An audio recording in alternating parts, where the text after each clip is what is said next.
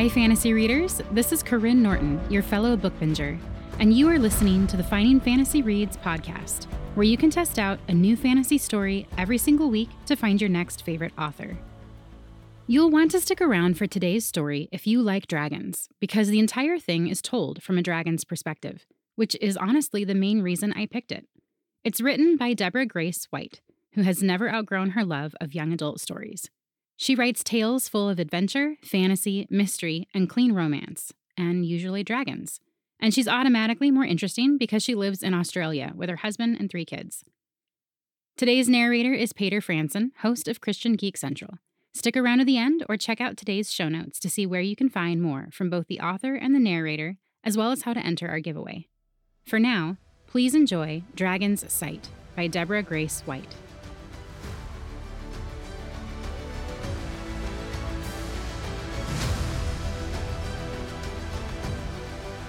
The dragon's tail curled around his scaled feet as he perched halfway up the peak.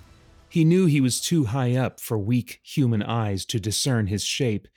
If they caught anything, it would only be the glint of the sun on his scales. The purple, green, and blue, so much brighter than the scales of the other dragons, didn't exactly blend with the rocky gray of the mountain, but the colors would still be impossible to identify from such a distance, at least for humans. Eldrecki had no such limitation. He could see with perfect clarity as he gazed down at the plains far below. As he had many times before, he found himself questioning the dragon ruler's determination that the colony remain isolated from the humans dwelling on the plains. Eldrecki's face was as expressionless as his form was motionless as he gazed down at the human settlement in the shadow of the mountains. But inside, his mind was alight with curiosity how he would like to swoop down to the level of the ground, explore the gentle hills covered with grass instead of stone, wander among the humans, learn about their ways. They were curious beasts, scurrying around as frantically as ants. Why were they always in such a hurry? They must have some internal motivation that Eldrecki couldn't discern from the outside. If only he could speak with them, ask them. He could hear them well enough with his superior hearing, and he had learned the language of men like most dragons. Kadir even encouraged it. The acquisition of knowledge was generally revered by dragons, after all. But Eldrecki couldn't help but wonder what the point was if the dragon ruler didn't intend for any of his colony to actually speak with the humans. Not that anyone else seemed interested in doing so. The others couldn't understand the fascination that the youngest member of their colony had with the lowly humans living below their mountains. The dragon ruler had a history of friendship with the kings of Kiona, it was true, but Kadir had not invited any of the other dragons to share in that bond, and Eldrecki had no particular desire to intrude on it anyway. It was the regular humans who raised his curiosity, those living and dying and going about their business in the shadow of the mountains. Perhaps the others were right that these humans were far below a dragon's notice, but they intrigued Eldrecki. It was like their minds worked entirely differently from his, a puzzle to be solved. His interest spiked as a small form scurried out of one of the simple human dwellings. A hunting party had returned, laden down with enough elk to feed the whole village, and the boy was running to meet his father. Eldrecki leaned forward, curving his tail around an outcropping of rock for balance. In the decade or so since he had started watching this settlement, the appearance of this boy had been the event of greatest interest. He had been born a short time before, perhaps seven or eight years in human terms. There was something different about him, but Eldrecki couldn't fully identify what it was, confined to the mountains as he was. Perhaps if he could wander through the village. He sighed, dismissing the thought. He knew how the others would feel about that, and probably the humans would be even more alarmed. Some of them told stories about dragons around the fire in the evenings. Eldrecki had heard them, but from what they said, he wasn't sure that any of the humans actually believed the old legends. Still, dull as their senses were, they recognized some warning of the power near their home. They were suspicious of the mountains, avoiding straying into them, fear evident in the occasional glances they threw toward the peaks. and the dragon ruler Kadir was quite happy for the situation to remain that way. But the boy, his people called him Durnoth, didn't seem to share his community's distaste for the dragon's mountains. A number of times Eldreki had witnessed him sneaking away from the settlement to wander further into the peaks than any of his fellows ever had.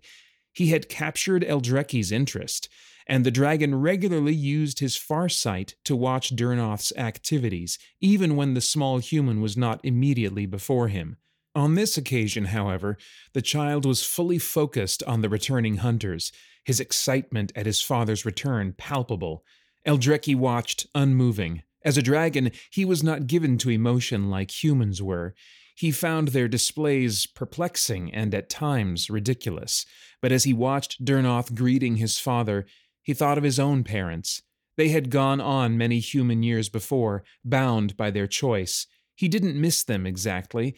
It wasn't the way of a dragon, but he did sometimes imagine speaking with them again, asking them about the path they had chosen. There was no one left now in the colony who could answer his questions.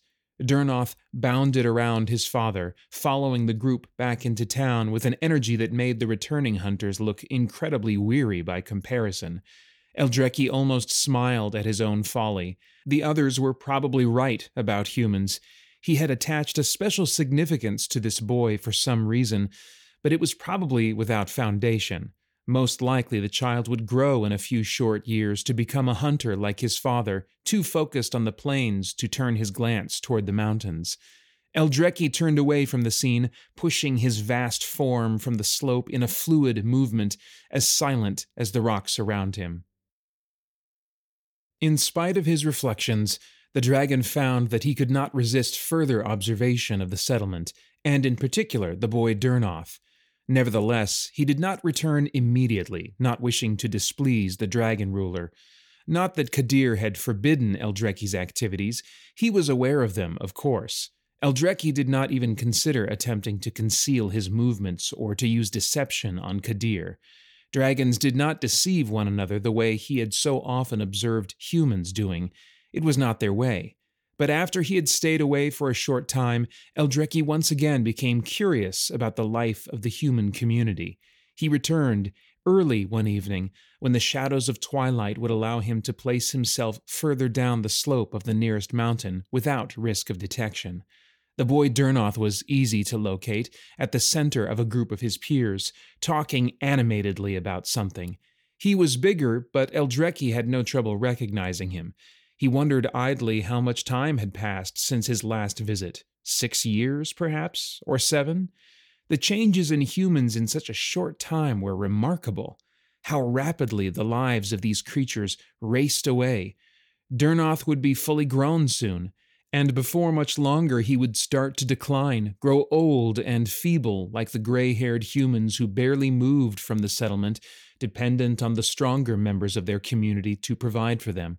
The evening was still, and Eldreki focused his attention on the sounds drifting toward him from the town. As he sifted through the normal bustle of village life, he discerned Durnoth's voice. It was different in tone from the last time Eldreki had heard it, deeper.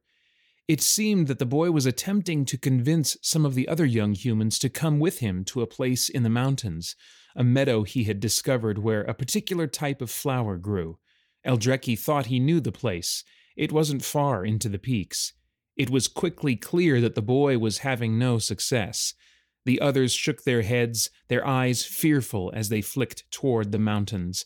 After a short time, they began to melt away, and Durnoth sighed in evident disappointment. He turned toward the mountains, his gaze determined. Eldreki shifted in his perch, watching in anticipation. It had been some time since he had watched Durnoth explore the mountains, even using farsight. But for a moment, Eldreki was distracted from the boy's movements. From a distance, the dragon's sharp eyes caught what Durnoth had missed from up close. One of the onlookers had lingered. She remained, half hidden behind a nearby dwelling, as Durnoth assessed the towering peaks. She looked apprehensive, as the others had done, but she was watching Durnoth with almost as much fascination as the dragon was, and with something else a gleam of admiration, of longing. Durnoth squared his shoulders and started toward the edge of the town, so focused on his destination that he was completely oblivious to the girl following stealthily behind him. No one challenged them as they left the shelter of the settlement. Within minutes, Durnoth had reached the start of the rocks, his silent follower not far behind him. Once the boy was climbing between boulders, it was easy for the girl to hide her pursuit. Eldrecki climbed from rock to rock himself, watching the pair as they made their painstakingly slow progress up a shaly slope. There were no paths in the mountains, no trails made by exploring humans. As far as Eldrecki knew, Durnoth was the only one to ever venture deep enough into the mountains to need one. Well, Durnoth and now this girl, he supposed. It was almost dark when the human boy reached the meadow in question, it was indeed a lovely spot, the grassy dell crowded with a surprising number of the white flowers that grew in profusion deeper in the mountains, but not at all on the plains. Durnoth sank down among the blooms, lying on his back and looking up at the darkening sky. The perfume of the flowers drifted through the still air. Eldrecki knew that humans could not detect smells from nearly as great a distance as he could, but surely down there, among the blooms, Durnoth would be so surrounded by the pleasant scent that even his senses could take it in. Eldrecki moved silently as he flew from one peak to another, remaining out of sight. It was no challenge for his eyes to penetrate the gathering darkness, and he could see that Durnoth looked frustrated as he rested in this peaceful spot. Humans, intriguing as ever, they showed their emotions with astonishing openness, and yet their thoughts were often impossible to decipher. The dragon wondered what was in the boy's mind that would make him wear such an expression. It wasn't until the boy finally pulled himself to his feet that Eldrecki remembered the existence of the girl. He hadn't noticed her since Durnoth had entered the dell.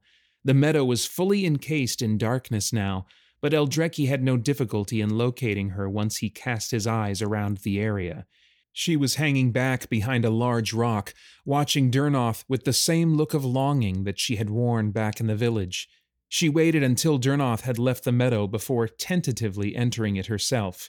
Having made sure he was out of sight, she walked through the clearing, running her hand along the blooms that grew in clusters all over the space. She leaned down and inhaled deeply, supporting Eldrecki's conclusion that the humans could smell the flower's soothing aroma while in the meadow. The moon had risen, and the white of the flowers seemed to shine faintly in the ghostly light. She was clearly captivated. Eldrecki found his own attention captured as well, diverted for once from the activities of the unusual human boy. The dragon watched with interest as the girl gathered a few of the flowers, something that Durnoth hadn't done. She tucked the blooms into a fold of her skirts before turning back toward the spot where Durnoth had exited the clearing. Moving noiselessly, Eldrecki leaped from one rocky crag to another. He located Durnoth with ease. The boy was some distance ahead, on his way back to the village.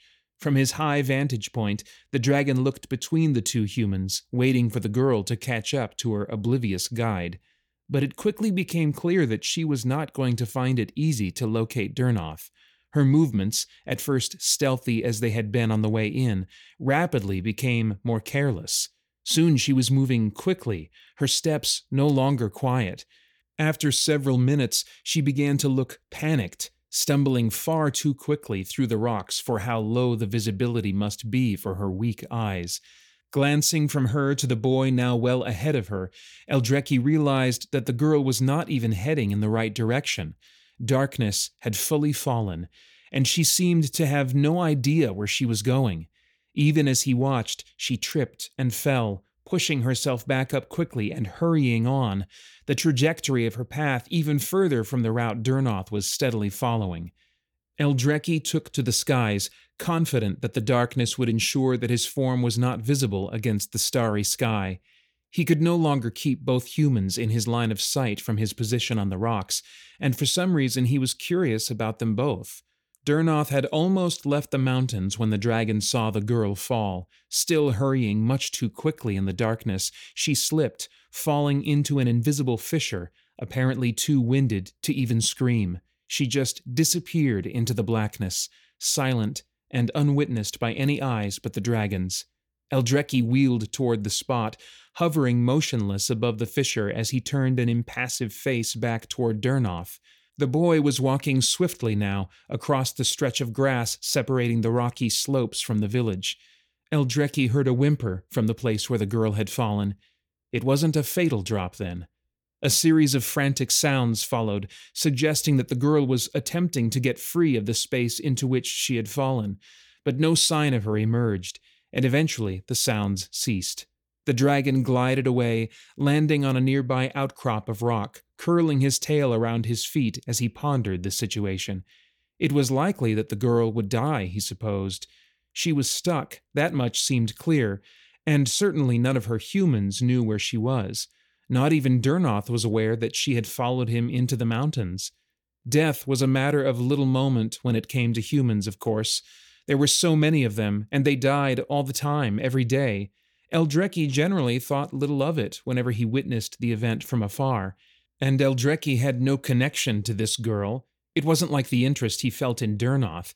He had never noticed her before that day. He knew that the other dragons in his colony would have been surprised by the suggestion that the girl's fate was in any way relevant to Eldreki, and yet somehow it felt relevant. He was strangely reluctant to simply return to the dragon realm, leaving her to her inevitable end. Hours passed as he sat, turning the question over in his mind. The stars wheeled above, consistent and harmonious, following their assigned rhythm as always. Eldreki watched them, his reptilian face betraying no expression. Occasionally, he heard sounds from the trapped human, scuffling attempts to get free, followed by sobs or pathetic little cries. She was awake then, but she seemed to understand that she was too far from the village to shout for help. As the first hints of dawn began to creep up the sky, Eldreki reached a decision. He turned his thoughts to the familiar human village, using his farsight to locate Durnoth. The boy was fast asleep, settled safely in the small hut he shared with his parents, his face untroubled. Casting his sight wider, Eldreki saw that there were others in the village who were not so relaxed. The girl's family, perhaps.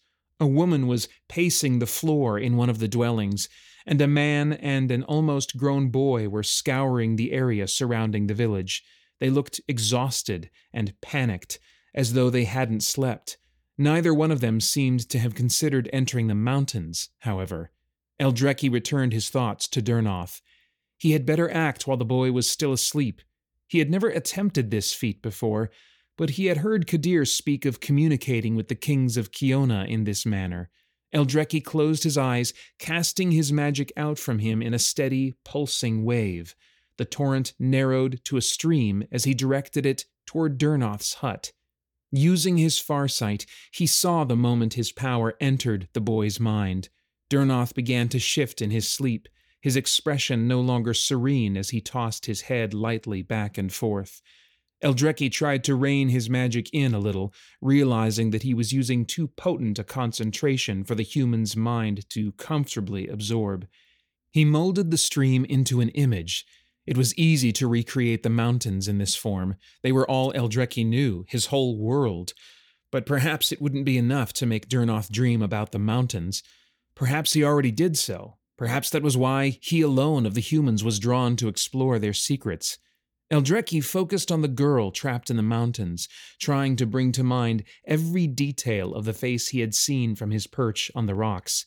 As he wove her image into the vision his magic was creating in Durnoth's mind, he saw the boy go still. He no longer tossed and turned, but he was tense as he lay, not relaxed like he should be in sleep. For a moment, Eldreki was distracted, fascinated as usual by human reactions. Durnoth clearly loved the mountains, and was captivated by them as no other human seemed to be. But when Eldreki caused him to dream of the mountains, it had a much smaller impact on his sleeping mind than the image of a girl from his village, whose face he probably saw every day. Why did he react that way? It was frustrating not to know. But the sun was truly creeping up now, the shadows that the mountains cast over the little village sharpening as light crept in behind the peaks. Time was almost gone to communicate with Durnoth in his sleep. Eldrecki made one last push of his power, interweaving the image of the girl's face and the mountains, trying to link them together inextricably. Then a cock crowed, and Durnoth jerked awake, sitting bolt upright with wide eyes. Eldrecki withdrew his stream of power, satisfied. He continued to watch the life of the village with his farsight, noting how the regular bustle of morning was punctuated by the spreading of the news that a girl from the village was missing hadn't been seen since the day before.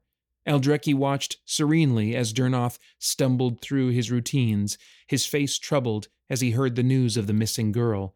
The moment Eldrecki was patiently awaiting arrived midway through the morning, after another woman from the village stopped by to inform Durnoth's mother that the girl still hadn't been found. Durnoth had been listening silently, and when the other woman departed, he approached his mother. Haltingly, he told her of his dream and his growing conviction that the girl, whom everyone was calling Amali, was somewhere in the mountains.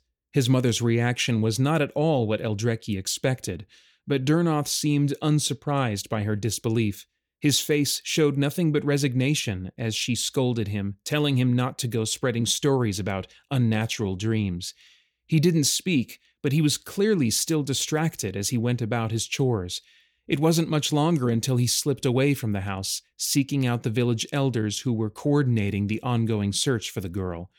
But he had no more success with them. Eldrecki hadn't realized just how strong the human's prejudice against the mountains had become. No one was willing to consider for a moment that Amali had wandered into the peaks. Perhaps it was because Durnoth didn't mention his dream to anyone else, but they all dismissed his suggestion that Amali had entered the mountains with the argument that she had never shown any inclination to do so before. But Eldrecki had done his work well when he wrapped his magic around Durnoth. The boy was still enveloped in it, and he clearly couldn't shake its effects. By the time the sun had reached its zenith, he had decided to do what Eldrecki had always intended him to do.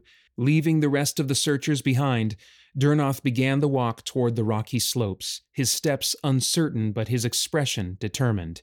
He moved quickly, familiar with the terrain as the other humans weren't. Before long, he was climbing steadily, heading in the general direction of the flower strewn meadow. But the girl, Amali, had strayed from that track, and Durnoth was not going in the right direction to find her.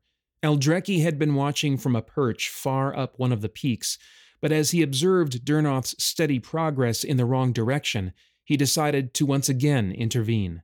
Spreading his wings, he floated silently down to the level of the fissure into which the human girl had fallen. After a moment's deliberation, he reached up both his clawed front feet to rest them on a nearby boulder. Extending his talons to their full extent, he scraped them deliberately along the rock, leaving deep gouges in the surface but it was the sound, not the marks, that were the point.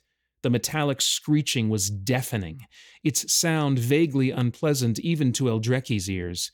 With his farsight, he saw Durnoth stiffen, turning his head toward the distant noise. There had been no sound from the fissure for some time, and Eldrecki had wondered if the girl was still conscious or even still alive. But he heard the gasp that followed his signal, and there was a sudden scrambling below him. Hello? The voice was piteously weak. Is someone there? Eldrecki, of course, didn't respond. He just waited until he could hear Durnoth's approach, then repeated his scratching motion to reinforce the direction the rescuer should take. Then he leaped up the mountain, making no sound and leaving no sign of his ascent. He perched on the other side of the rock, content to await the outcome of his intervention. Amali? Durnoth's voice was close enough now that a human should be able to hear it, but he sounded uncertain, perhaps even a little afraid, as if he doubted that the missing girl could be responsible for the noise he had heard. Amali? Amali, are you here somewhere? The scrabbling from the fissure increased. Hello? The girl called, more loudly this time. Is someone there? Help! I'm stuck! Durnoth had heard her, his pace doubled as he scrambled over the rocks, his eyes widening. I'm coming, Amali! Hold on! Within moments, he had reached the crevice into which the girl had fallen. He leaned carefully over the side, taking care not to topple in after her. Eldrecki watched with an illogical level of satisfaction as Durnoth uncoiled the rope he had brought with him, talking reassuringly to Amali as he figured out the best way to extricate her. He tied the rope to a nearby outcropping of rock, creating a loop in the end of it before he lowered it down to Amali. The boy remained above ground, pulling and coaxing by turns. It took a long time, in human terms, but eventually he managed to get her out of the hole. She was disheveled, to say the least, her clothes filthy and her face streaked with tears and dirt. But she had escaped serious injury, only one ankle seeming to have suffered from her fall. For a moment after emerging into the sunlight, she clung blindly to her rescuer, her breaths coming in shuddering gasps. Strange, Eldrecki reflected as he eavesdropped on her disjointed ramblings of gratitude and relief to realize how deeply she had feared death simply from falling into a hole. He tilted his head to one side, considering the matter. Her fears were probably correct. He had assumed the same thing. He shook his head. Humans were amazingly fragile. It was surprising that they survived as long as they did. Durnoth, who had been so confident and capable in extricating Amali from the fissure, seemed unsure what to do in response to the girl's outburst of emotion. He patted her awkwardly on the back for a few minutes, and eventually she seemed to realize that she was making a spectacle of herself. She pulled away quickly, wiping her eyes on her filthy skirts. As she did so, something white fell from the folds of fabric. Durnoth stared at it, blinking in surprise. He reached out a tentative hand and picked it up. It was one of the blooms Amali had collected from the meadow, and even from his place of concealment, Eldrecki could smell the lingering fragrance that still clung to it. Durnoth's stare passed from the flower to her face, and she flushed a deep crimson. I. I followed you yesterday, she admitted. That's how I got lost. I stayed too long, and it was dark, and I couldn't see where you went. She hung her head. Please don't be angry. I'm not angry said Durnoth, still staring at her with an expression that Eldrecki found difficult to read. I'm sorry you got lost. It wasn't your fault. The girl's voice was barely more than a whisper, although it was no challenge for Eldrecki's ears to pick it up. Come on, said Durnoth after a prolonged moment of silence. Let's get you home. Your family are frantic. Amali nodded, her face still flushed. I think. I think I'll need help. My ankle. I'll help you, Durnoth reassured her. He flashed her a swift grin, and Eldrecki noted with interest that her cheeks grew even redder. I know my way around these mountains better than anyone. Eldrecki shook his head indulgently. He could correct the misapprehension easily if he chose to show himself, but he had no such intention. The two humans turned away, Amali shuddering as she cast the briefest of glances back toward her former prison. But Durnoth took a good look at the area, and his eyes fell on the deep scores in the rock left by Eldrecki's talons.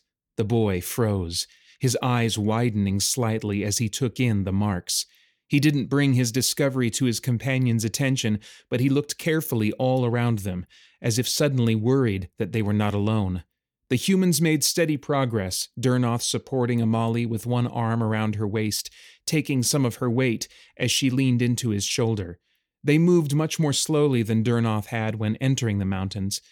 The afternoon was crawling on by the time they reached the end of the rocky ground, and the girl's face was white and strained with the effort of hobbling along on her injured ankle. As soon as they came within sight of the village, a shout went up. People ran to meet them, and Durnoth soon found himself relieved of her weight. The tide of people swelled briefly around the pair, then ebbed, receding in the direction of the dwellings. No one congratulated Durnoth on rescuing Amali, or on being correct in his guess as to where she had gone. In fact, no one paid him any attention at all except Amali. She glanced back at him, her cheeks once again pink as she was borne away. But within moments, all was quiet, and Durnoth was left standing alone on the grassy slope. Eldrecki watched, curious as ever, as the boy raised his hand before his eyes. He stared at the crumpled white flower nestled in it, his expression difficult to read as he gazed from it to the village and back toward the mountains. Eldrecki sighed. He had as much magic as any of his kind, and his farsight had proven useful that day, but he could not read minds. and he was no closer to guessing Durnoth's thoughts than he had ever been. Not that it mattered, he told himself, as he launched silently into the air, wheeling toward the dragon realm. How interesting could the thoughts of a human really be? Still, he felt strangely satisfied as he reflected on the success of his unprecedented intervention in the affairs of the humans he so often watched. There was no reason he knew of that he should care, but it pleased him that the girl would not die so long before her allotted years. He only hoped the events didn't discourage Durnoth from continuing to explore the mountains. For reasons he couldn't entirely articulate, Eldreki thought such an outcome would be a pity. The dragon wheeled silently through the sky, trusting in the gray of the clouds and the drizzling rain to conceal his form. He had seen from afar that Durnoth had returned to his favorite mountain meadow, and for some reason Eldreki had felt a desire to see the human in person, rather than just with his farsight. He knew that Durnoth had continued to venture into the mountains, and usually much further than the dell to which the human girl had followed him on that previous occasion. The dragon found himself wondering what brought the boy back to the meadow now. He perched on the top of a nearby peak, spreading his wings for balance as he watched Durnoth enter the meadow. He noted with a hint of surprise that the boy was a boy no longer. Durnoth was still young, even by human standards, but he was a man now. Eldreki hadn't realized it had been so long since he had checked on his favorite human. It was so easy to forget how quickly time moved for the weaker species. Eldreki tilted his head to one side, assessing the behavior of the human below him. There was something strange about Durnoth today, and it wasn't just that he was fully grown now.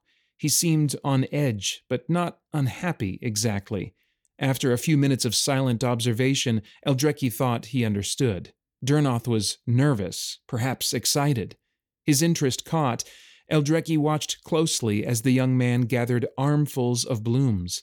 The dragon was more curious than ever. He had never witnessed Durnoth taking flowers away from the meadow before. The human stayed only a short time, intent on his task. When he left, it was with a satchel over his shoulder, the white blossoms tucked carefully into it. Eldreki followed him, gliding low between the rocky crags, silent on the wind. When Durnoth left the rocks, the dragon settled on a monstrous boulder, still within the confines of the mountains, but close enough to watch the human village with his physical eyes. He felt a curious impulse to emerge, to reveal himself to the young man. It startled him. He had never considered such a thing before, but he didn't act on it, just watched from a distance as usual. Durnoth didn't actually enter the space between the dwellings. As he approached the community, he suddenly quickened his pace, apparently becoming aware of the slim figure waiting for him. With a spark of interest, Eldreki recognized Amali, the girl who had fallen in the mountains. She stepped forward eagerly to meet Durnoth, her confident familiarity a far cry from the awe-struck way she had watched him on that previous occasion. She had grown as well, more woman than girl now. Eldreki tilted his head to the side, watching silently as the two walked together, away from the village. Durnoth took Amali's hand in his, and they continued to stroll, hands linked together. It was a strange gesture. It seemed impractical, like it would hamper their movements, but both humans seemed more than satisfied to remain connected as they walked. They climbed a grassy hill, settling on the top. They faced away from the mountains toward the west, and it was clear why. The drizzle had stopped, and the sun had begun to set. The dragon also turned his eyes toward the display of color now spreading across the far sky, turning the gray and unremarkable afternoon into a glorious extravagance of gold and red and purple. But his attention returned to the humans as Durnoth began to speak. The young man pulled a single flower from his satchel, placing it on Amali's lap. She gave a little cry of pleasure and picked it up, examining it in the fading light. Eldreki listened with rapt interest and some amusement, as Durnoth then launched into a stuttering speech, seeking and promising lifelong faithfulness. It was fascinating to watch. For some reason, the usually confident Durnoth seemed as self conscious as a boy. This must be part of the human ritual for pairing, Eldreki realized. It seemed an awkward business compared to the mutual acknowledgement and acceptance he had witnessed between other dragons. Humans always did everything with so much unnecessary emotion. As if to confirm the dragon's thoughts, Durnoth suddenly upended his satchel, pouring all the blooms into the woman's lap.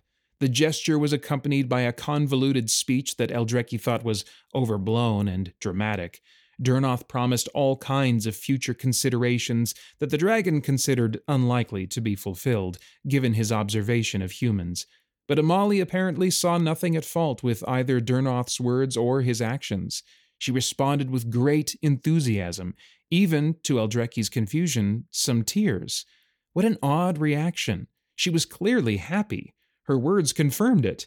So why did she cry? Humans were strange creatures. Eldrecki had seen enough. His curiosity as satiated as it was likely to be, he left the pair to their emotions, winging back into the sky as silently as he had come. The tug of Eldrecki's farsight pulled his attention away from his conversation with the other dragon. He turned his head to the side, concentrating. How intriguing! His connection to Durnoth had always been one sided. How could it be anything else when the human was unaware of Eldrecki's existence? Eldrecki had seen Durnoth from afar only when he had chosen to check on him, but he had not been thinking of the human at all, and the flash of farsight was unmistakable. Durnoth was in the mountains, and Eldrecki was somehow aware of it without intending to be. He took flight immediately, following the direction of his sight. Something stirred within him, some premonition of change. There was a significance to Durnoth unknowingly breaking through into the dragon's farsight. Eldrecki wasn't sure what was going to happen that day. It wasn't as though dragons could see the future, after all, but he had a sense that it would be different. As he followed the trail, he realized that Durnoth was deep in the mountains, deeper than he had gone before.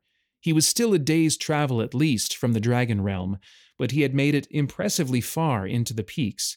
Perhaps that was part of why his presence intruded so powerfully into Eldrecki's consciousness.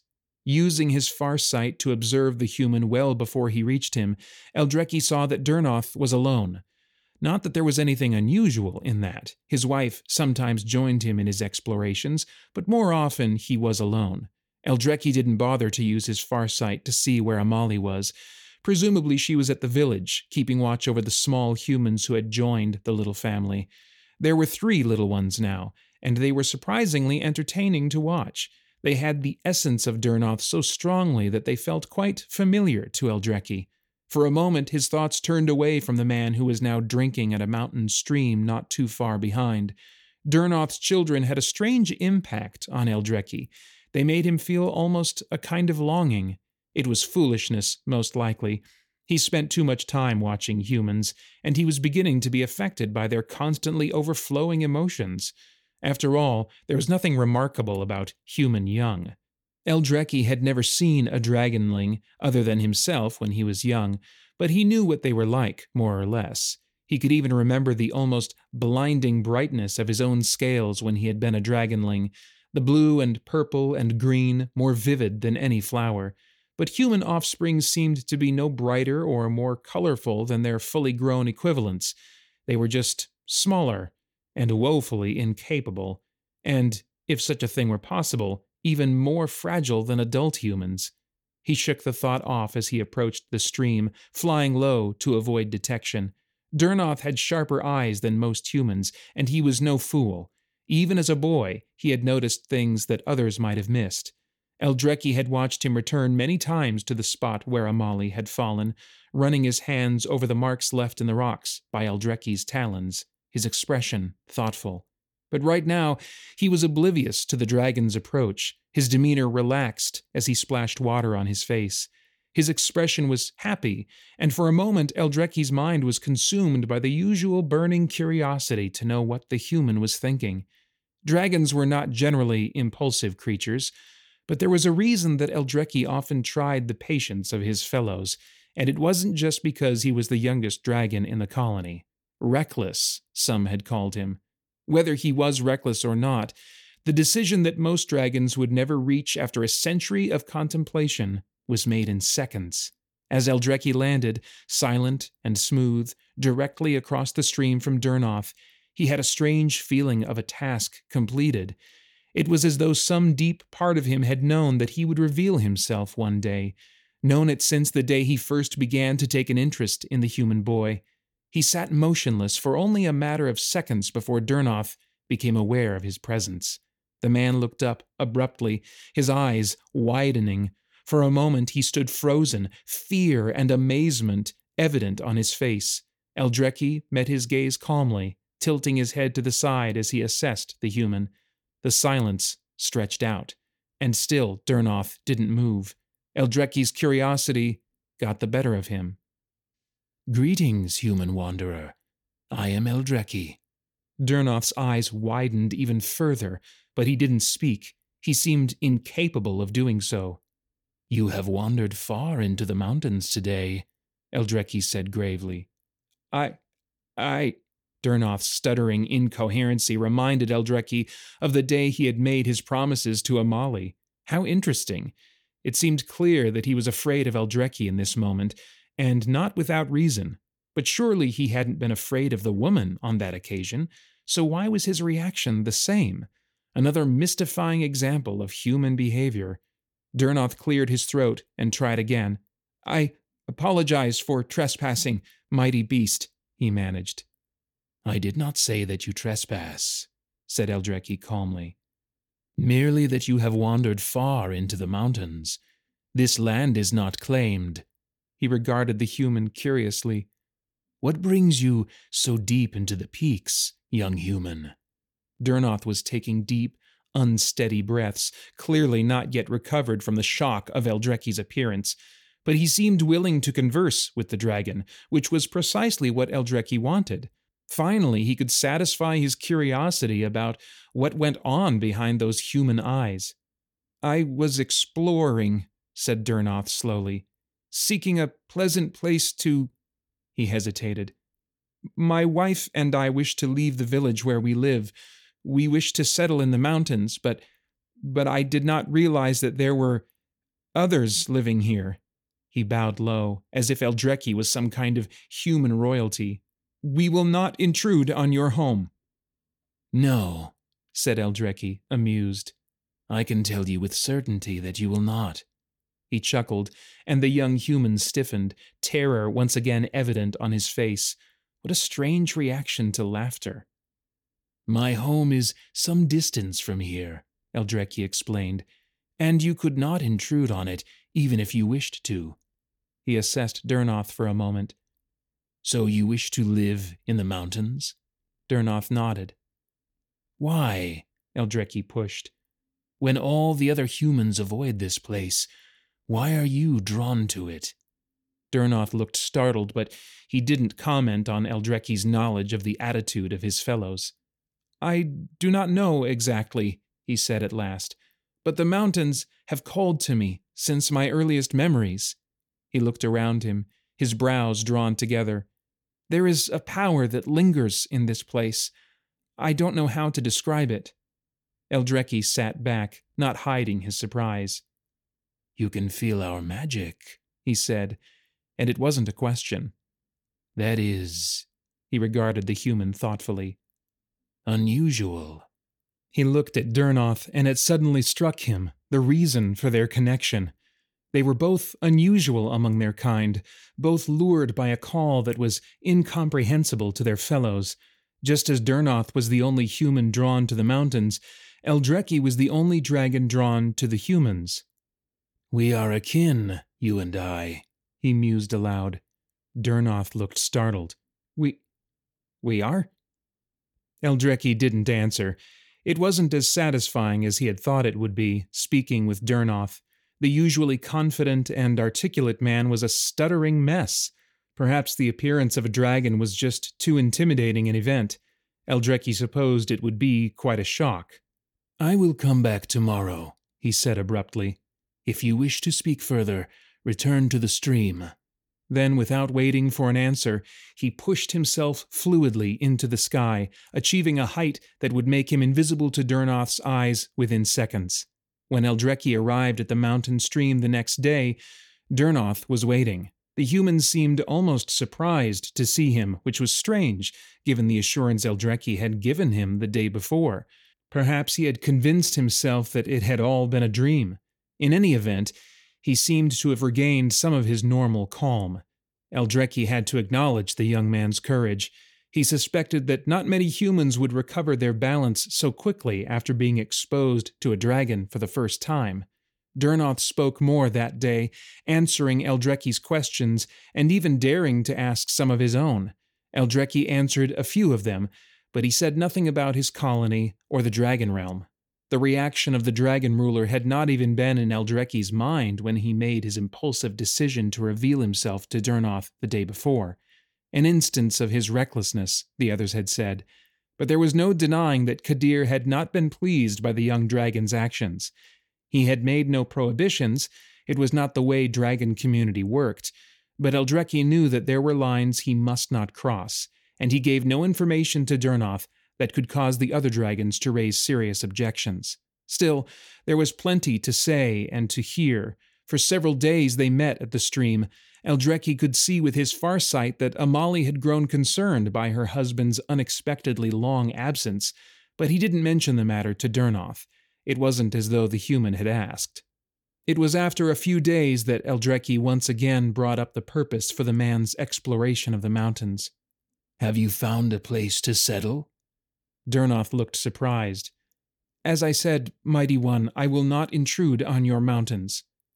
They are your mountains also, human, said Eldreki. You are drawn to them by a force outside of yourself, and that is not for me to deny. He tilted his head to the side. I think I know a place. Would you like to see it? Durnoth nodded, still looking stunned but it was nothing to the shock he showed when Eldreki swooped suddenly upon him, seizing him by the shoulders with his talons and lifting into the air. Durnoth's cry was cut off abruptly as they soared low above the peaks. In a few short minutes, they had reached the place Eldreki had mentioned. He set Durnoth down in the middle of a plateau, surrounded by low, rocky hills on all sides. As soon as he was released, the human bent double, resting his hands on his knees as he drew deep, shuddering breaths. When he recovered himself, he straightened, turning in a slow circle as he took in the area. A smile gradually grew on his face. It's perfect, he said, his expression earnest as he turned to the dragon. Thank you. Eldreki inclined his head graciously. We are days from my home as the man travels, he said warningly. If you are to settle in these mountains, you must not attempt to seek us out or to unravel our secrets. I swear I will not, said Durnoth quickly. I have no desire to intrude. I wish only to make a home for myself and my family in these mountains. Eldreki inclined his head again. Then you are a wanderer no more. Welcome, Durnoth, to your home. The dragon watched with interest, mainly from afar, as Durnoth built a home and settled his family. The human tried, without much success, to interest others from the village in joining them. The first few years were hard. The mountains were an unforgiving landscape, and the settlers had to travel back and forth to the plains frequently. But over time, they learned to navigate their new surroundings. When things began to pick up, a few others joined, and the beginnings of a community were formed. The dwellings spread out across the clearing, and by the time a decade had passed, it almost looked like a town. Eldreki occasionally spoke with Durnoth, but he never entered the new village or showed himself to any other humans. The rest of his colony had mixed reactions to the permanent presence of humans in their mountains. Some were displeased with Eldreki for taking it on himself to authorize the invasion. Others shrugged it off, as unable as ever to believe that any action of humans could impact them. Kadir, the dragon ruler, was as inscrutable as he always was. He took the development as he took most things, a small current in the tide of time, which would carry those in its reach along to the destination allotted to them. He, of course, was not in the reach of such a small current. Dragons tended not to concern themselves with matters that didn't directly affect them. Eldreki understood no more than the rest of them why he seemed to be an exception. His intervention in Amali's accident, for example, had been of no benefit to him at all, yet he felt strangely satisfied as he watched the family grow, to know that it owed its existence to him. Of course, Durnoth grew old rapidly. It felt like the blink of an eye since Eldreki had first taken an interest in the young child, but time had done little to change the dragon by the time Durnoth's grandchildren were the ones running around, their enthusiasm outstripping their coordination as their overlarge heads made them tip over with entertaining frequency. It was a strange sensation, watching the once strong man age and fade, it made Eldreki feel some hint of the wistfulness he had experienced when he first watched Durnoth and Amali become parents, when it had made him think of the dragonlings who were conspicuously absent from his colony. It was almost sadness, this feeling. Perhaps that was why the other dragons preferred to distance themselves from humans, to remain isolated. He may have felt more interest in the humans than any other dragon, but he had no desire to share in the frequent turmoil of grief that was an inevitable part of the life of such mortal creatures. Wondering if the traditional caution of dragonkind was wiser than he had first imagined, he began to think of distancing himself to avoid inviting sadness when Durnoth passed to his ancestors. So, as time flowed by, Eldreki withdrew from the human settlement in the mountains. He no longer watched Durnoth with his far sight, recognizing that the time of their connection was passing, or at least changing, he reminded himself, as he thought of Durnoth's children, now fully grown, and his grandchildren. The man's offspring carried Durnoth's essence, unmistakably so, and all of them had inherited his astounding ability to sense the dragon's magic. That much Eldreki could easily see from afar. It made Eldreki think of the unprecedented way Durnoth's presence had broken into his farsight, a potent and inexplicable example of the bond that had existed between them since Eldreki first laid eyes on the human. Perhaps he would keep an eye on Durnoth's line after all. They didn't need to know he was watching, but he would be. Who knew what or who might come out of this connection? Certainly worth keeping his eye on, he decided, whatever the other dragons thought. But there was no rush he would withdraw like the rest of his kind, allow his presence to pass gradually from memory into myth. Kadir must have his reasons for wanting the humans to live in a world where dragons were nothing more than legends. Perhaps it was time for Eldreki to adopt that approach as well. And in the meantime, he could watch and wait. Unlike the humans, he had plenty of time. Perhaps unlimited time, he reminded himself, surprised by the hint of that wistful, sad emotion that crept into him at the thought. He sighed as he turned his thoughts from the humans back to his own colony. That was a question for another time.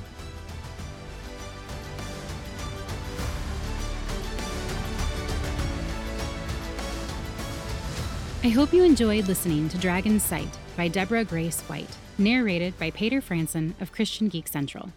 If you want to read more by Deborah, go to deborahgracewhite.com to find more of her books. I'll also have a direct link in the show notes that takes you to her mailing list, where you can get a copy of today's story for free, along with a free novella. If you enjoyed listening to Paeter narrate the story, you might also enjoy listening to his podcast, Christian Geek Central, where he discusses movies, video games, and all things enjoyed by self proclaimed geeks from a Christian worldview. Don't forget about this month's giveaway. Among other prizes, Deborah is giving away two full audiobooks a Kingdom Submerged, which is the first in her Vizsla Chronicles series, and Kingdom of Beauty, which is a Beauty and the Beast retelling and is the first in her Kingdom Tales series. Make sure to go to findingfantasyreads.com slash giveaway to enter. If you're enjoying listening to Finding Fantasy Reads, please consider leaving a review. Reviews help me know how to improve the show, whether it's to keep the things you like or get rid of the things you don't. And it helps new listeners find the podcast.